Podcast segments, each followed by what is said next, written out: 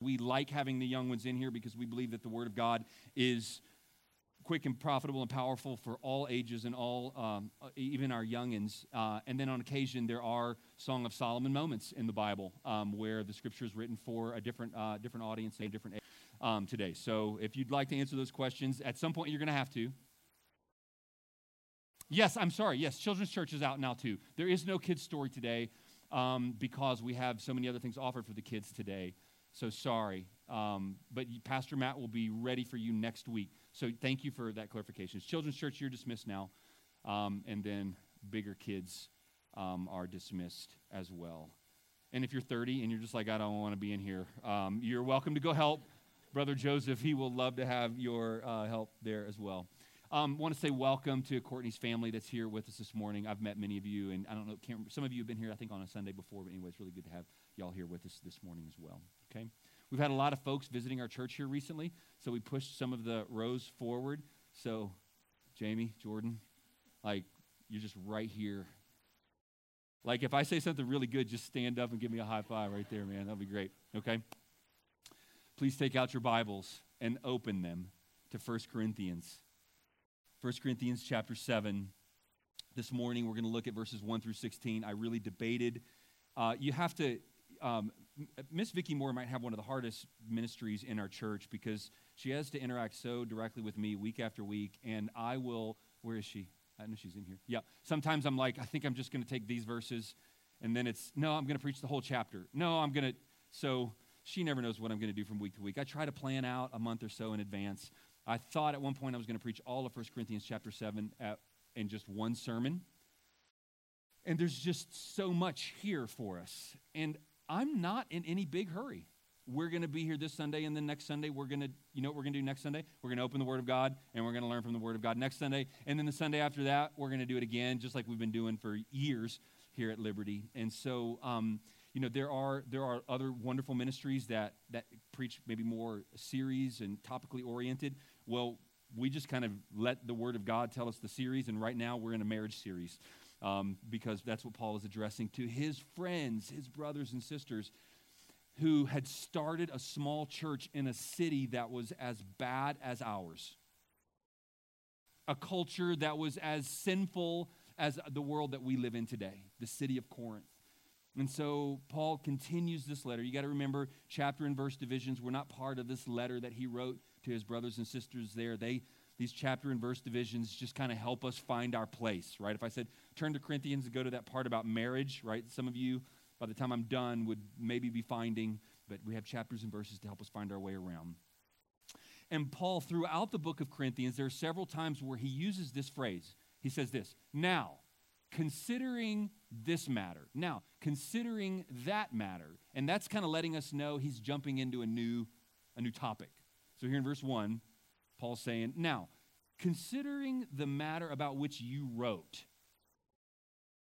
So the brothers and sisters at Corinth had written Paul a letter with some questions and some comments. They needed his, his care in their life. It is good for a man not to have sexual relations with a woman. I, I believe that that's a quotation from the letter that they had written to Paul. Many of your Bibles will have that sentence in quotation marks. But because of the temptation to sexual immorality, each man should have his own wife, and each woman her own husband.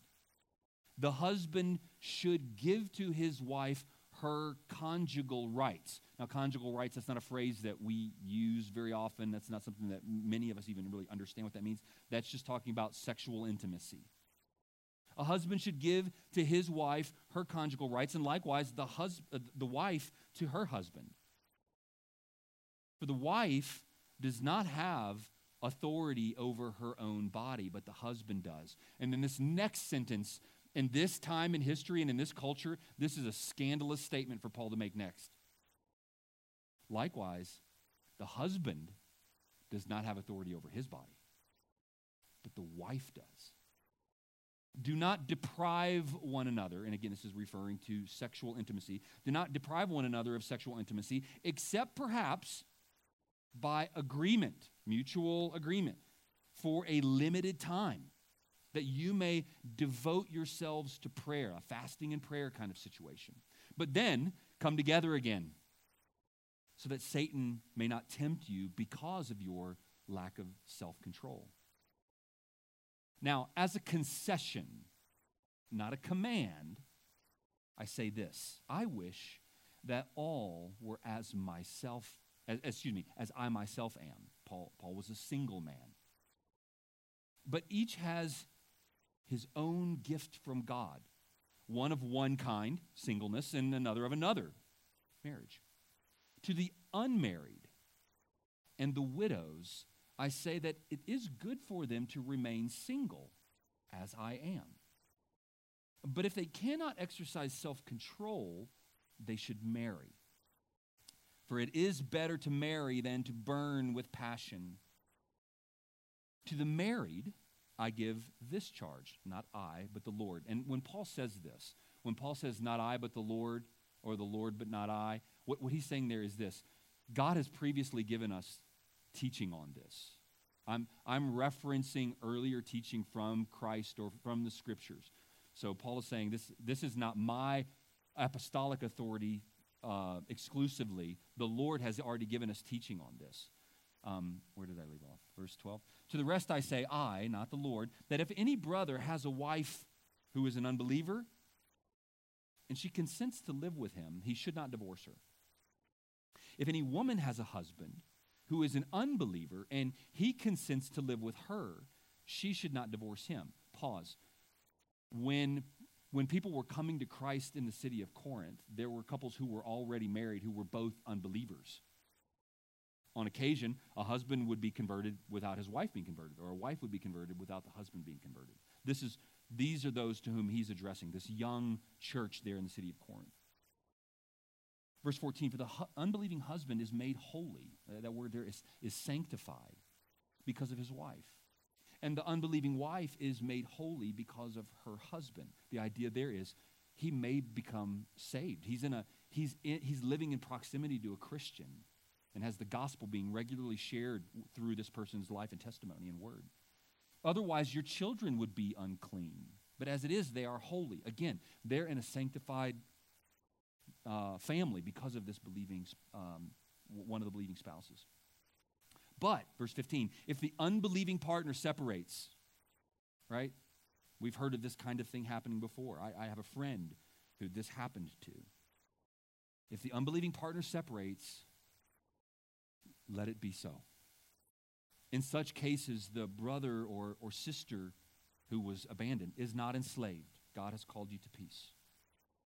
For how do you know, wife, whether you will save your husband? Or how do you know, husband, whether you will save your wife? Now, just because we can't preach everything every single Sunday, we're going to stop there.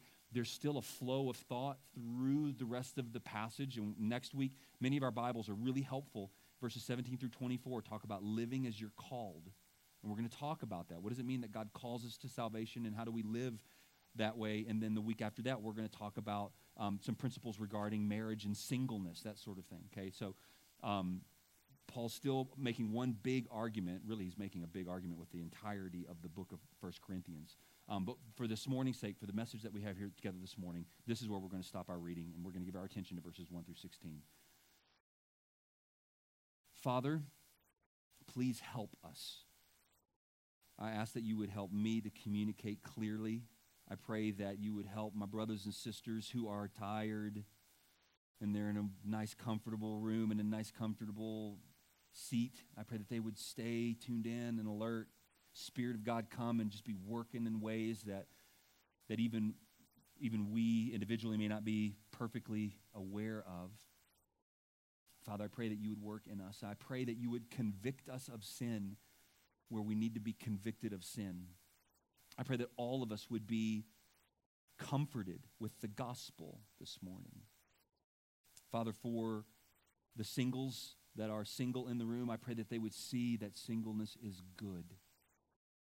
And for those who are married, I pray that they would see that marriage is good. And that obeying you and knowing you is great. We pray these things in Christ's name. Amen. Ask many young singles about their singleness. We here at Liberty in the last, I don't know, three or four years have had a bunch of singles come who are no longer singles. They're now young marrieds, and that's wonderful. I love that. Ask many young singles about their life circumstances, and they will express a desire for marriage.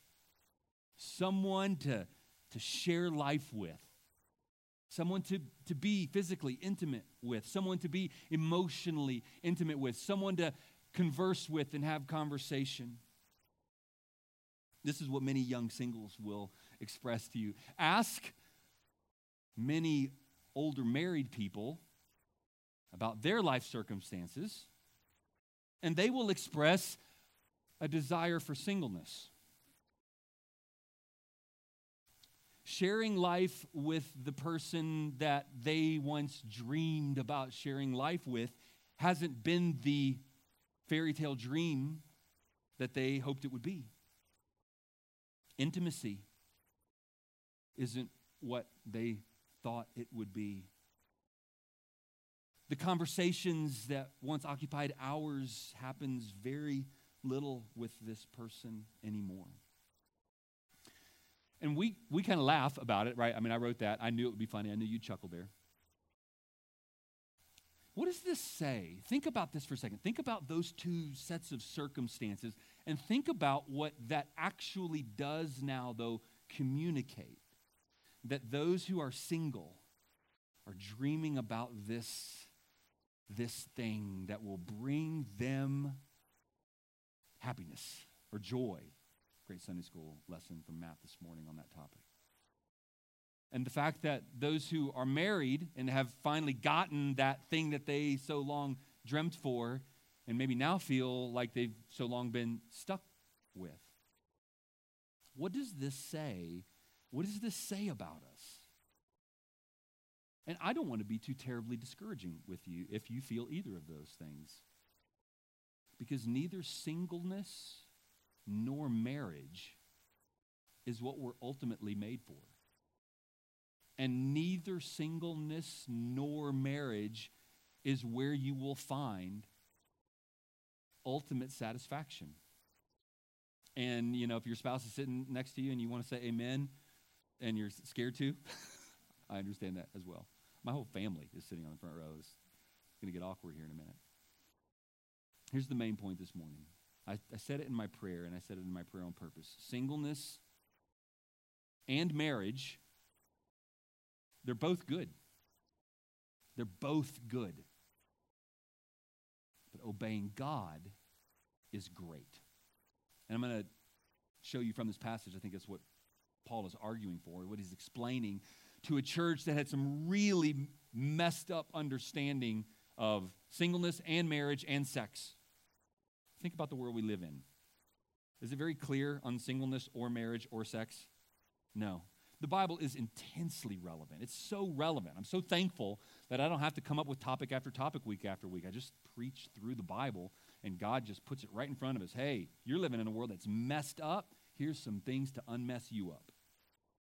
Singleness and marriage are both good.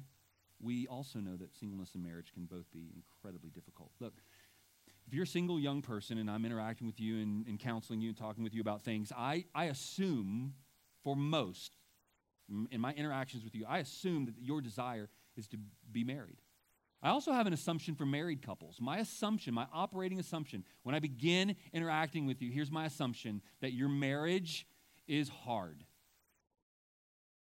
that it's troubled, that you have or are or soon will walk through very challenging circumstances related directly not to, oh, my wife and I you know, had a loved one in our family die, and that's been really hard for us. No, I mean like you and your spouse are having trouble.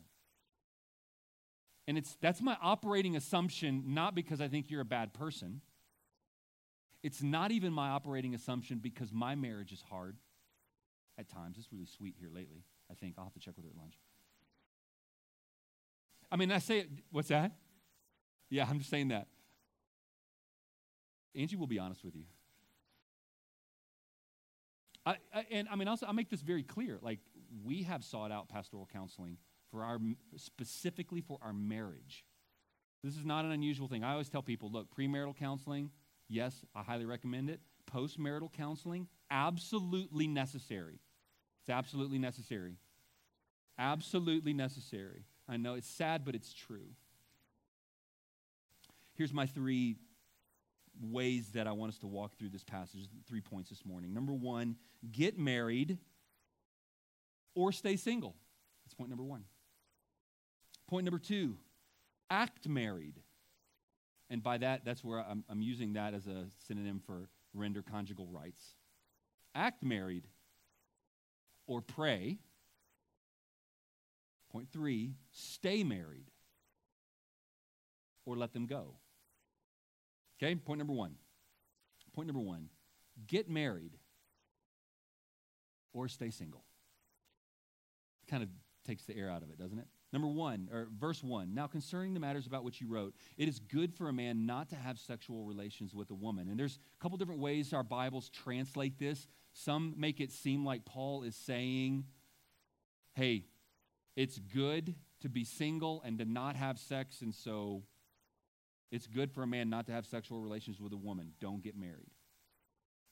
I think what's happening here is they've written this letter to him, and he says, Now concerning the matters about which you wrote, it's good for a man not to touch a woman, not to, not to have sex with a woman.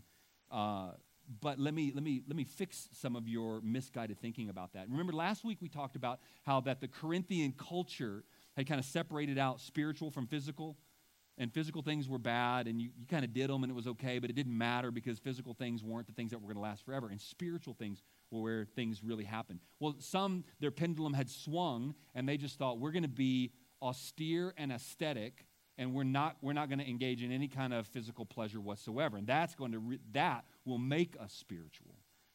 I think they're asking Paul, hey, we're refraining entirely from sexual activity. That's that's right, right? That's good, right? Paul says in verse 2 But because of sexual temptation to sin, to sin, to immorality, let each man have his own wife, and each woman her own husband. Jump down to verse 6. Now, as a concession, not a command, I say this I wish that all were as myself am, as I myself am, but each has his own gift from God, one of one kind and one of, of another. To the married and the widows, I say that it is good for them to remain single as I am. But if they cannot exercise self control, they should marry, for it's better to marry than burn with passion. First, we see that Paul says throughout this chapter that he believes that being single is good. And he wishes others would do it. And if you're single, stay as you are. Now, why is Paul saying these things? I, I, I have to confess, when I started studying this passage in depth at the beginning of this last week, I, I didn't like the way Paul talked about marriage. It sounded to me like he was saying, being single is best. And that's how you can serve the Lord best. But since you don't have the self discipline that I have, since you're tempted in ways that spiritual people like me aren't tempted, go ahead and get married. Like I've, I've, that's how I was kind of reading what Paul was saying here. But I knew that just overall in Scripture, marriage is communicated throughout the Scriptures as this really wonderful, blessed thing. Like we talked about last week, it's a it's an illustration. It's an image of a more real thing. And and God looks at Adam in the garden before sin has even entered the garden, and God looks at him and says, "It's not good that I leave that guy alone. I'm going to make a helper for him." So I know that the the big teaching in Scripture is that marriage is good. And here's what had happened in Corinth the Jews throughout the ages had taken that teaching that it's not good for a man to be alone. And blessed is the man who finds a, wife, and you know she'll do him good all his days. And the Proverbs 31 woman and what she does, uh, you know, for uh, for a man, that sort of thing. And and they had they had begun to, and here in the city of Corinth, even many of the Christians had begun to look at marriage as the only good thing, the only way to live your life in a way that pleases God. And so Paul is writing to them and is explaining this look, marriage is good. But singleness, if that's God's gift to you, that's a good thing too. Singleness is good. Singleness is not a plague. Singleness is not a curse. Singleness is not a thing to be shamefully endured until you can, you know, just got to find some other warm body that's willing to say I do and go, you know, and go hurry up and get married because that's the good, that's the better. And so what Paul is doing is he's saying this. It's actually it's good. Even singleness is good. They would have said singleness is bad, but Paul is saying singleness is good. And Paul is saying God gives everyone a gift. He gives them, in this context, the gift of singleness or the gift of marriage. And we know, both from the scriptures and experientially, that to most people, he does give the gift of marriage. And we're going to talk a lot more about this in two weeks when I talk about verses 25 through 40. But there is a unique and special blessing when you're single. You are, ask any married, if you're single, ask any married family in here. As a single person, you have the ability to serve God in ways that is unique only to singleness. Right? You, you can go anywhere, do anything. You want to go on a missions trip for three months, six months, six years? You, I mean, you're not, you want to stay out late ministering to people, uh, you know, downtown. You want to work at the soup kitchen. You want to, right? Like, there, there is a freedom. Some of us, some of you know this. Your spouse takes the kids away for a few days, and you're getting all kind of stuff done. You're getting projects done at home. You're staying up late working on stuff, right? Like you know, you're eating peanut butter crackers and a banana for for dinner when you used to have to spend an hour and a half getting ready for dinner, right? Like there there is something that we all acknowledge that as a single person there is a capacity to serve the Lord in a way I'm not saying that married people can't serve the Lord. Married people do serve the Lord. You, you, I mean, again, I'm preaching to people who are serving the Lord actively here. But Paul is saying, listen, I, I'm able to go from city to city to city. And when Paul says, I wish you all could be like me, I hope that we hear in Paul's voice the blessing of singleness. When he says, I wish you could all be like me. I get to, I've gone on missionary journey after missionary journey after missionary. I've been all over the place. I get thrown in jail, but I don't worry about it too much. Right? My wife and kids are, like, I don't worry about them. I wish that everyone was able. I love, I love, he says, as a concession, not as a command. I love this so much, I wish you all could be this way. Does that, does that mean by that that we should all stay single? Well, of course not. What is the gift that God has given to you? Paul was happy, joyful. No, I'm not sure which word to use. Matt's got me paranoid after Sunday. No, I'm kidding. He was joyful for sure and sometimes happy about his singleness. Can you can you be content and joyful and obedient to the call that God has given you in your life as a single person? And for some, the answer is yes, I can. But that's not the only, that's not the only um, question, that's not the only factor that Paul says give consideration to about being single. He also says, asks this question can, can you remain can you remain sexually pure can you behave yourself can you be clean sexually as a single person? Again, in verse 2. But because of the temptation to sexual immorality, each man should have his own wife and each woman her own husband. And again, I, I spent a lot of time talking about the meaning of marriage and the meaning of sex last week. The questions are can you be content? Can you be sexually pure? And a, a, third point that I think Paul is alluding to here is he's inferring in this passage is how can you obey God best with your life? Remember, I said single, singleness is good, marriage is good, obeying God is great. I think Paul's getting at this idea. How can you, will you obey God and his call on your life best as a single person, or will you obey God and his call on your life best as a married person? And for many, that answer is I'll obey God best. I'll obey his call to sexual purity best. I'll obey his call for me to uh, rule and subdue the earth best by being married. I think it's important to remember that Paul in verse 26, and we'll, like I said, we'll get to this in a couple weeks, but look in verse 26 real quick. I think that in view of the present distress, it's good for a person to remain as he is. We aren't told specifically what that present distress is. You can read, you read, you know, read commentaries, read history books, and many believe that there was a, a, a severe period of famine during this time where Paul is writing to the Corinthians, right? And families are wondering how they're going to get food for their for their families, that sort of thing.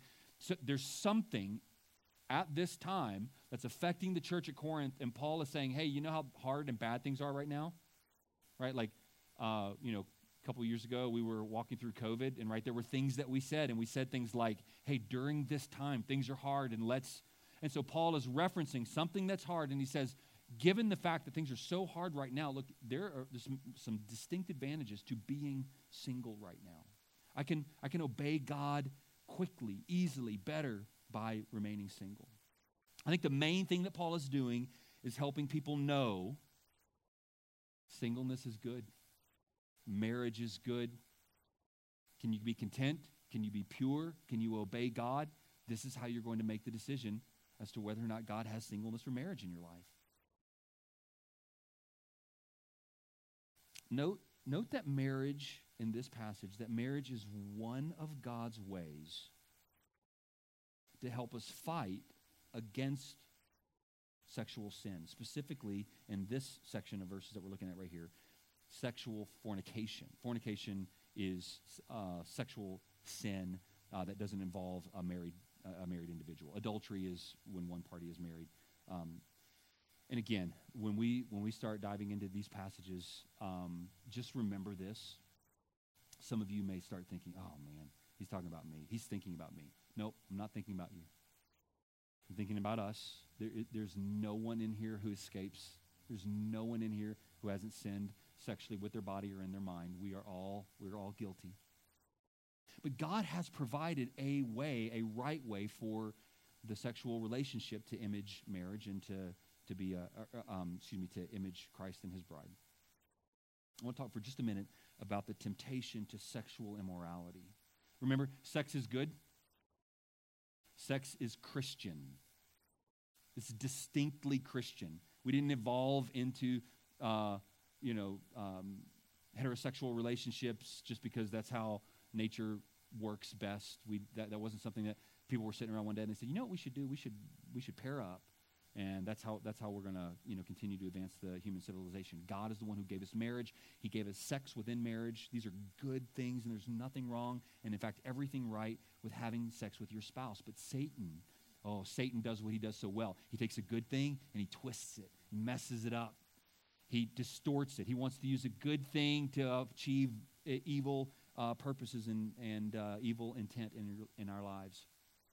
He wants to tempt us to take a beautiful gift and use it in a way that isn't beautiful and isn't legitimate. In a sermon titled, Satan Uses Sexual Desire, one of my favorite pastors and authors, John Piper, says this There is a very simple truth at work here. Now, he's talking about sexual temptation. I'm not going to ask for a raise of hand. If I asked, how many of you have been tempted sexually in your life? Everyone's, both of everyone's hands needs to shoot straight up.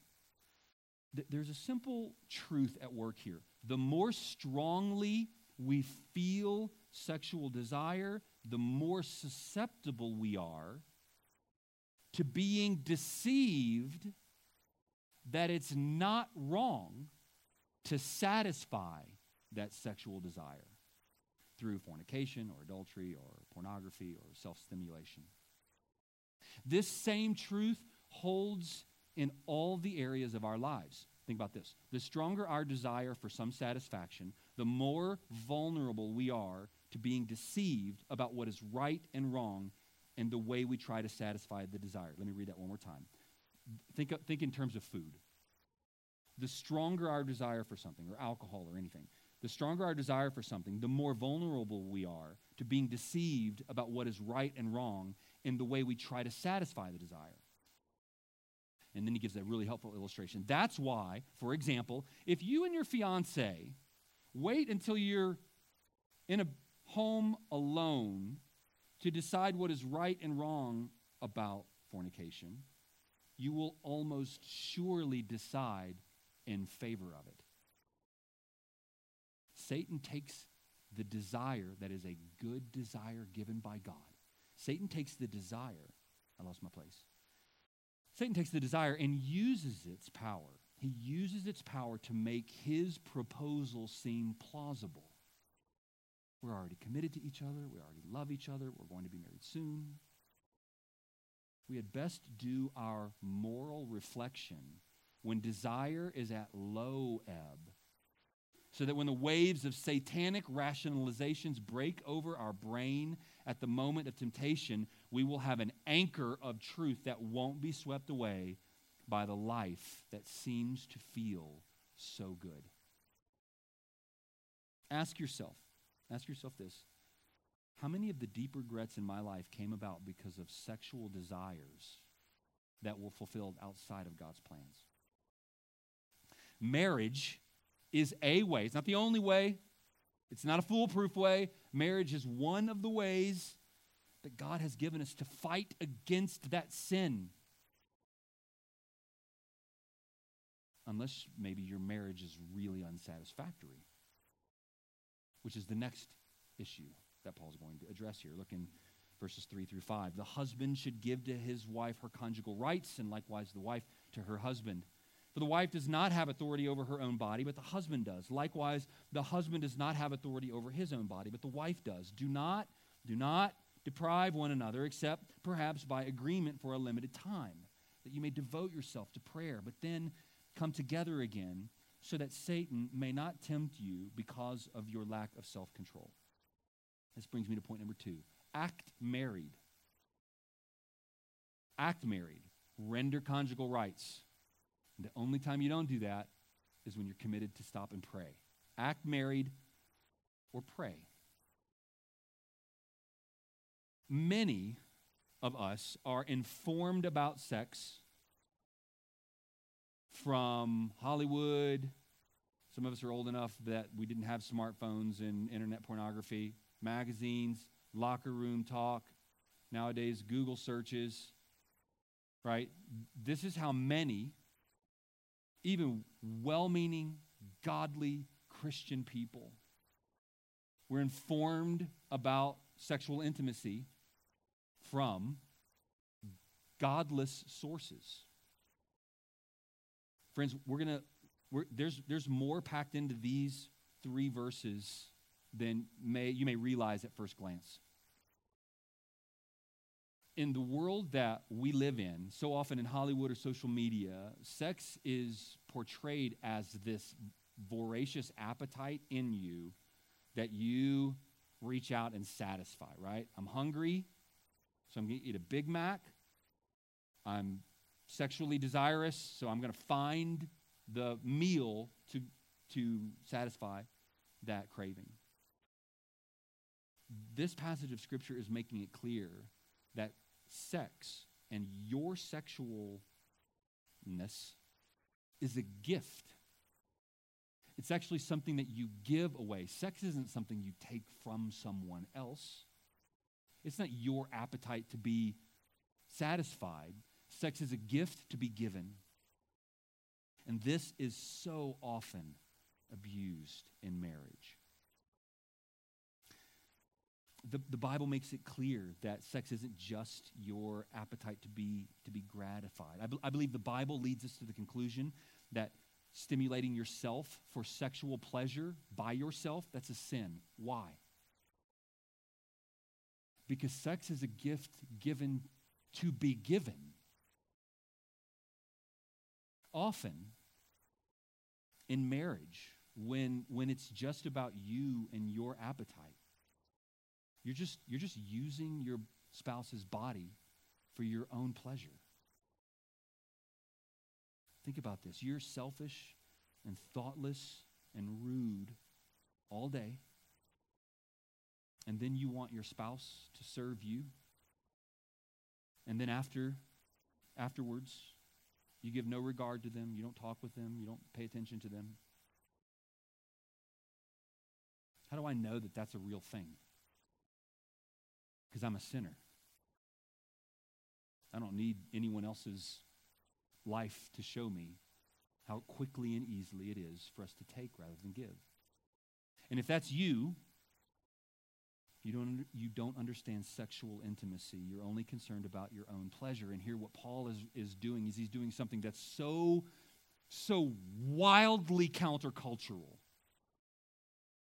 I mean, the city of Corinth, this is like bizarro. Like, what are you, what are you talking about, Paul? Both, both husband and wife must give their body to the other. This is, this is radical in this culture. In this culture, in the, the people to whom Paul is writing, a man would have a wife to bear his children, and he would have mistresses for his sexual pleasure. He would have concubines, he would engage with prostitutes in the shrines, he would have mistresses. But fun was not between he and his wife. That was, that was a purely kind of, you know, think about, think about the future, let's have some kids.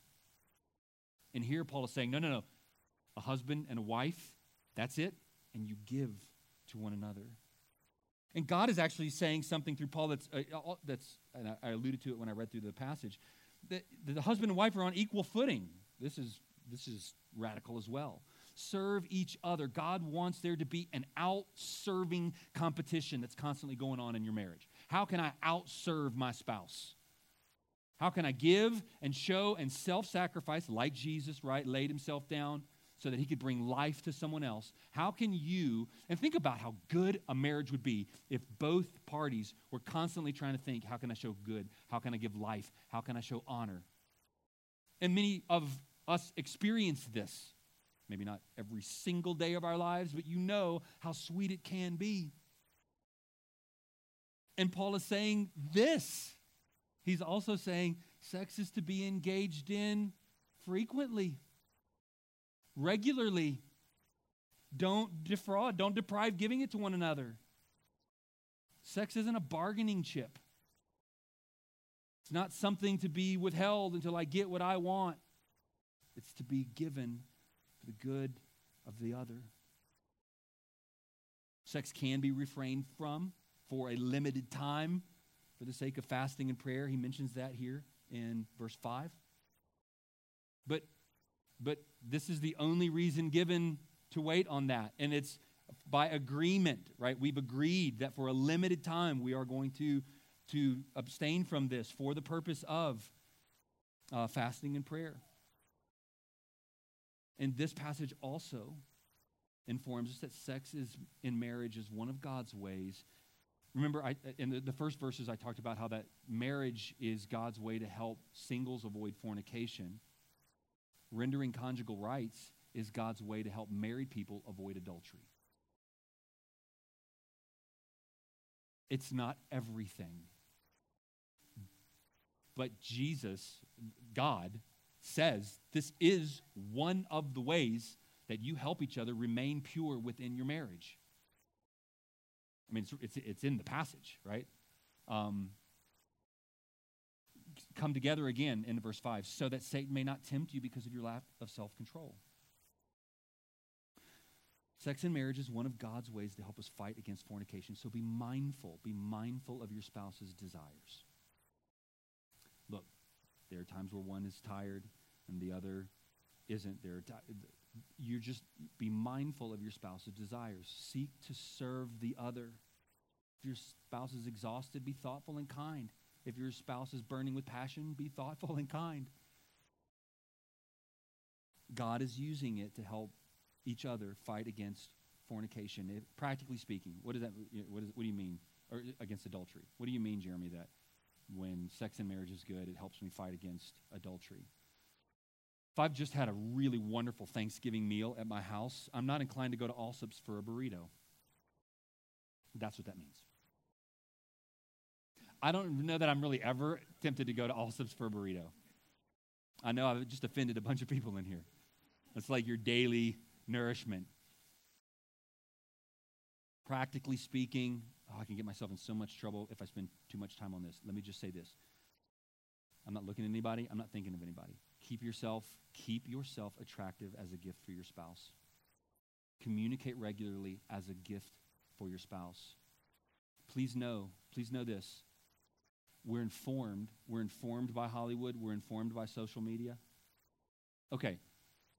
Is it even possible, if I worked out every day as hard as I possibly could is it even possible for me to be as strong as Captain America in the Marvel movies?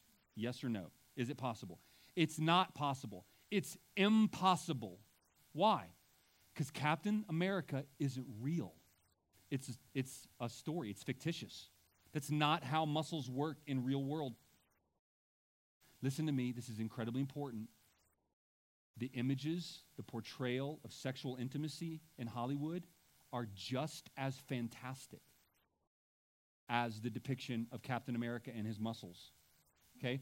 So if you're getting your information through pornography, if you're getting your information through social media, if you're getting your information through Hollywood, and then you have your spouse, and you're going, this is not nothing like like if my if Angie was really upset with me because I wasn't like Captain America, I would say, babe, you got the wrong expectation of what I'm capable of.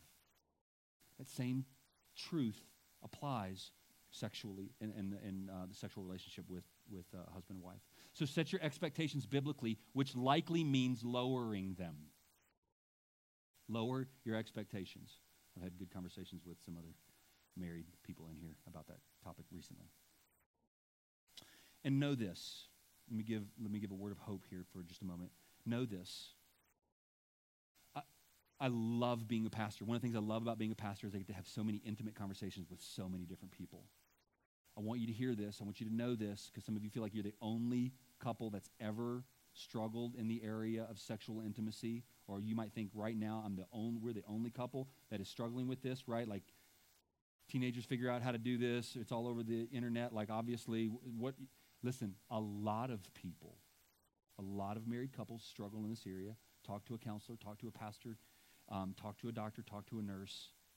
Don't feel like you're weird. You aren't.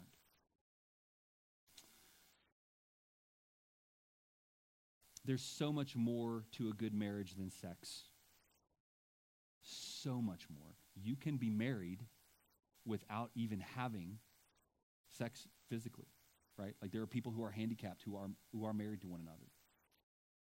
But for the most part, as a rule of thumb, you can't fix a bad marriage with sex, but you can often gauge where a marriage is based on their sex life, on, on your sex life, right? So it's a thermometer, not a thermostat, right? It's a thermometer, not a thermostat. You know the difference, right? Thermometer, you can set the temperature in the room. No. Thermostat, you can set the temperature in the room. Thermometer tells you the temperature of the room. Uh, often a couple's sex life is a thermometer. It kind of tells us where, where, where are we.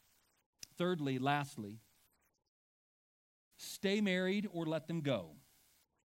Why would I say both of those things? Stay married or let them go? Well, the passage says both of those things. I'm not going to read all of these verses right here. Well, I'll, I'll reference back up into them several times. Verses 10 through 16. In these first couple of verses here, Paul is reminding us of what Jesus has already reminded us of, what the Old Testament makes clear. No divorce. God, God, God's will is, is not for divorce, ever. It's never his will, it's never his desire for a couple to be divorced. The exception clause in Matthew seems to allow for that. Um, and you can't, uh, yeah, so again, this is not meant to be uh, this morning. I'm not trying to cover every, uh, everything about divorce and marriage and remarriage. he says this, though.